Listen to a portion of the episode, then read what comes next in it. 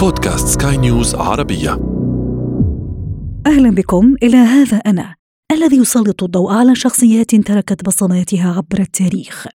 يأتيكم عبر منصة سكاي نيوز عربية على أبل، جوجل وسبوتيفاي معي أنا آمال شاب.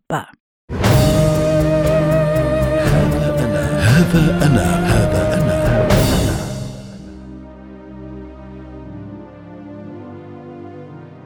مدينة الذرعان ولاية الطارف أقصى الشرق الجزائري. إننا في عام 1913 شهر نوفمبر في يومه السابع. الجزائر في هذه الفترة ترزح تحت الاستعمار الفرنسي.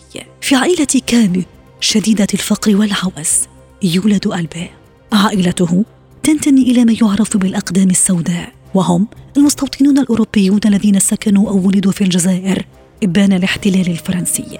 وينحدر أغلبهم من أصول فرنسية وإسبانية ومالطية. وهم الذين خيرت الجزائر من تبقى منهم غداة استقلالها بين الاحتفاظ بجنسيتهم المزدوجة أو قبول حق المواطنة كاملة.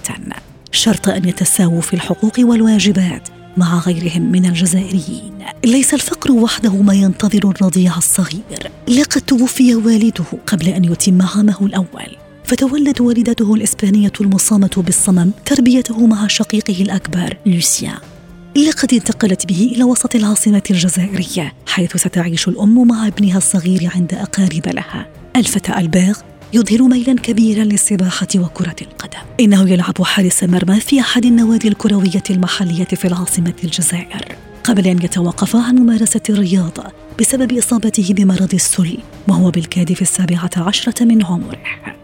ألبيغ يتخرج في جامعة الجزائر من قسم الفلسفة عام 1936 أعقبها بشهادتين أخريين في علم النفس وعلم الاجتماع. ألبيغ ابن الثالثة والعشرين يدخل معترك السياسة عبر بوابة الجامعة. Je ne puis vivre personnellement sans mon art, mais je n'ai jamais placé cet art au-dessus de tout. S'il m'est nécessaire, au contraire, c'est qu'il ne se sépare de personne et me permet de vivre tel que je suis au niveau de tous. لقد انضم للحزب الشيوعي ثم لحزب الشعب الجزائري حيث سيبرز كأحد أهم المدافعين عن الحقوق الفردية للجزائريين ليرتبط اسمه بحركة اللا سلطوية الفرنسية وهي حركة تتطلع إلى عدم التمييز بين الأغنياء والفقراء ألبير كامو الروائي والمسرحي فيلسوف بالدرجة الأولى إنه يكتب عن الوجود والحب والموت والحرية وهو ما يظهر في مسرحياته ورواياته L'art n'est pas à mes yeux une réjouissance solitaire. Il est un moyen d'émouvoir le plus grand nombre d'hommes en leur offrant une image privilégiée des souffrances et des joies communes. عارض كاميو أو تجاهل الفلسفة المنهجية حيث عمل على تأكيد العديد من أفكاره الرئيسية بدلا من مناقشتها. إنه يقضي معظم أوقاته في التفكير بمسائل تتعلق بالحياة في مواجهة الموت كمسألة الانتحار مثلا.